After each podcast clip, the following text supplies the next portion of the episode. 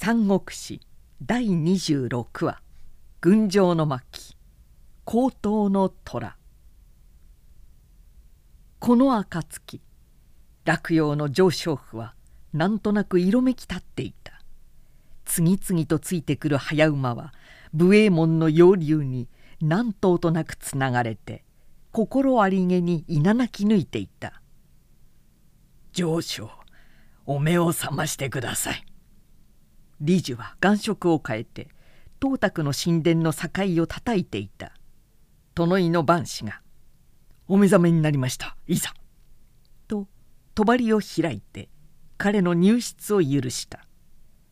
生めかしいびきと愛くるしい目わらべが董卓にかしづいて、玉盤に洗顔の温水をたたえて捧げていたが、秘書の李寿が入ってきたのを見ると黙礼して遠い化粧部屋へ下がっていった。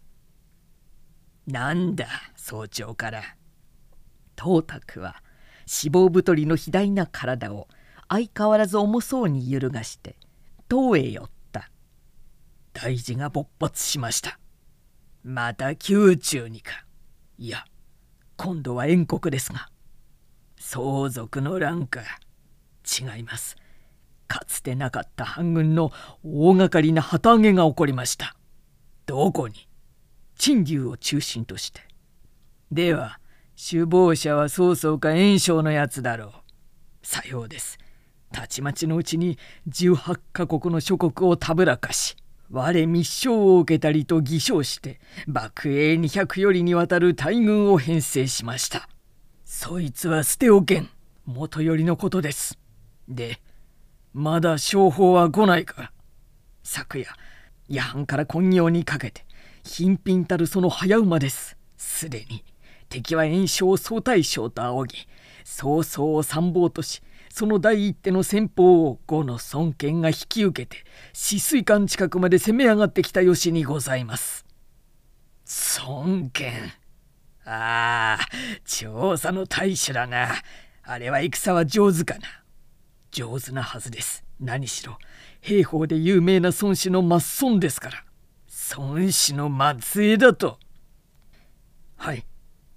五軍不春の三で孫、名は剣、あざ名は文大と申し、南方ではなかなか名の売れている男です。と李寿はかねて聞きを読んでいる彼の人柄についてこんな話をした。それは孫権が17歳の頃のことである。孫権は父に伴われて戦闘地方へ旅行したことがある。当時戦闘地方の港場は海賊の横行が甚だしくて、その害を被る漁船や旅客は数知れないくらいだった。ある夕べ、孫権が父と共に港を歩いていると、海岸で何十人という海賊どもが海から荷揚げした財貨を山分けするので騒いでいた。孫権はそれを見かけると、わずか17歳の少年のくせにいきなり剣を抜いて海賊の群れへ踊り入り、賊の頭目を真っ二つに切って「我は宴会の守護なり!」と叫んで阿修羅のごとく暴れ回った。賊は驚いてあらかた逃げてしまった。ために山と積まれてあった盗難品の財宝は後にそれぞれ被害者の手に返った。その中には戦闘の富豪が家宝とした宝石の小箱などもあった。けれど孫権は一物の礼など受けなかった。以来彼の名は若干から南方に響いて、その人望は抜くべからざるものになってきたという話なのである。そいつは相当な男だと見える。しからばこちらからも悠々しい大物を大将として討伐に向かわせねばならんが。董卓もさすがに慎重になって「はて誰がよいか」と思案していた。すると帳の陰にあって「上将上将、それがしのあるを何とて忘れたもうか」不平そうに言うものがあった。誰だ帳の陰で言うものは、董卓がとがめると、呂布です、と姿を現した。呂布は一礼して、何をお迷いなされますか。たかの知れた曹操や袁紹杯の企てなど片付けるに何の造作がありましょうや。こんな時それがしをお持ちくださらずして何のために石飛ばを賜ったのですか。とむしろ責めるような語気でなお言った。この呂布をお差し向け願います。芥田のごとき大軍をかき分けて孫権とやらをはじめ曹操袁紹など逆徒に加担の諸侯の首をいちいち大地にかけ並べてご覧に入れん。いや頼もしい。と董卓も大いに喜んで、そちがおればこそ身も枕を高くして安うしておられるのだ。決して神女の帳か番犬のように忘れ捨てていたわけじゃない。と慰めた。時すでに上小室の町外には変を聞いて駆けつけてきた諸将が詰め合っていたが、呂布殿待たれよ、鶏を柵に何ぞ牛刀を用いべき。敵の先方にはそれがしまず、味方の先方となって人当たり当て申さん。と言いながら入ってきた一将軍があった。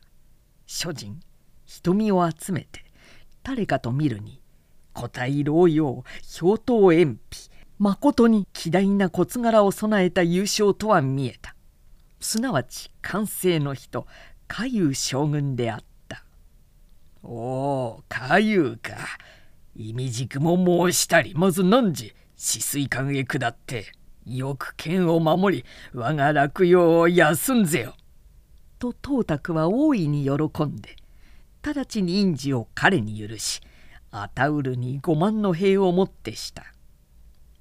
華勇は采配して退き、李粛、胡信、長信の3名を副将として選抜し、威風堂々とその日に止水館へと進発していった。北軍至る、北軍南下す。気泡は早くも袁紹、曹操たちの革新軍へも聞こえ渡った。先手を受けたまわった孫権の陣はもちろん、来たれや敵と覚悟の前の緊張を呈していた。その後陣に西北の方針が備えていたが、北軍南下の知らせを聞くと、弟の方中をそっと呼んで、どうだ弟、お前が一つ、小生を連れて感動を迂回し、止水館の敵へ奇襲をやってみんか。やりましょう。実は調査の孫権がいち早く先手を承ってしまったので、このままいれば我々は彼の名誉の後塵を拝するばかりだ。残念ではないか。私もそう思っていたところです。ではすぐ行け。守備よく館内に突撃したら火をつけろ。煙を合図に外から俺が退去して攻めかけるから。心得ました。宝忠は兄の方針と示し合わせ、夜のうちに500騎ばかり引いて道なき山を越えていった。しかしそれはすぐ敵の華勇の知るところとなってしまった。物見の小生に釣り込まれて深入りした宝忠は難なく取り囲まれて、500の兵とともに敵地で全滅の浮き目にあってしまった。その際、華勇は自身馬を進めて宝忠を一刀のもとに切り落とし、幸先よしと首を取ってその首を早馬で洛陽へ送った。董卓からは感情と剣一振りとが直ちに届けられてきた。味方の方中が抜け駆けして早くも敵に首級を捧げ、敵を喜ばせていたとは知らず、先手の将孫権は「いで人を死ね」と戦術の正法を行って、十分な備えをしてから止水館の正面へ攻めかけ、逆進を助くるヒップ、なんぞ早く降伏を壊ざるか。我は革新の先鋒をたり、時勢はすでに刻々と改まるを何じら、玩具の目にはまだ見えぬか。と感情の下で怒鳴っかゆうはこれを聞いて「笑うべきたわごとをほざくやつだ」と自分の周囲を見回して「誰か孫権が首を取ってこの感情に第一の功を誇ろうとするものはないか」と言った。副将の古臣声に応じて「それがしに命じたまえ」と名乗り出た。古臣かよかろう。すなわち下遊から5000の兵を分かち与えられて古臣は直ちに席を下った。だが下遊はなお不安と見たか、さらにまた自身1万の兵を引いて関の側面から出ていった。関下の激戦はもう始まっていた。孫権は槍を追っとり「いできたりし者は古臣と見えたりいでよきたれい」寄せ合うと古臣も「何のちょこざいな」と矛を回し看板の腹を上げて踊りかかってきた。すると孫権の旗本定府は「この狼め御主君の手を煩わすまでもないくたばれい!」と横合いから槍を投げた。風を切って飛んだ投げ槍はぐさっと古臣の喉を突き通し、しかも古臣の体を馬の上からさらって串刺しにしたまま大地へ突き立ってしまった。北軍の下遊は「死なしたり」と地団だ踏んだが、すでに古臣の組5000は崩れ立った後なので収拾もつかない。引けや引けやと止水艦へひとまず兵を収めて関の所門を閉め、勢いに乗じて間近に寄せてきた敵へ石、大木、鉄球、火球など雨のように浴びせかけた。せっかく敵の副将は討ち取ったが、そのため孫権は部下に多数の犠牲を出してしまった。確定は益もなしと早く気を察して、孫権もまたさっと見事な退陣ぶりを見せて両党という部落のあたりまで兵を引いてしまった。そして袁紹の本陣へその日の獲物たる古臣の首を送り届けて、同時に「兵糧を送られたい」と言ってやった。ところが本陣のうちに孫権へ恨みを含む者がいた。軍の総帥たる袁紹へささやいて「それは考えものですぞ」と慚言した。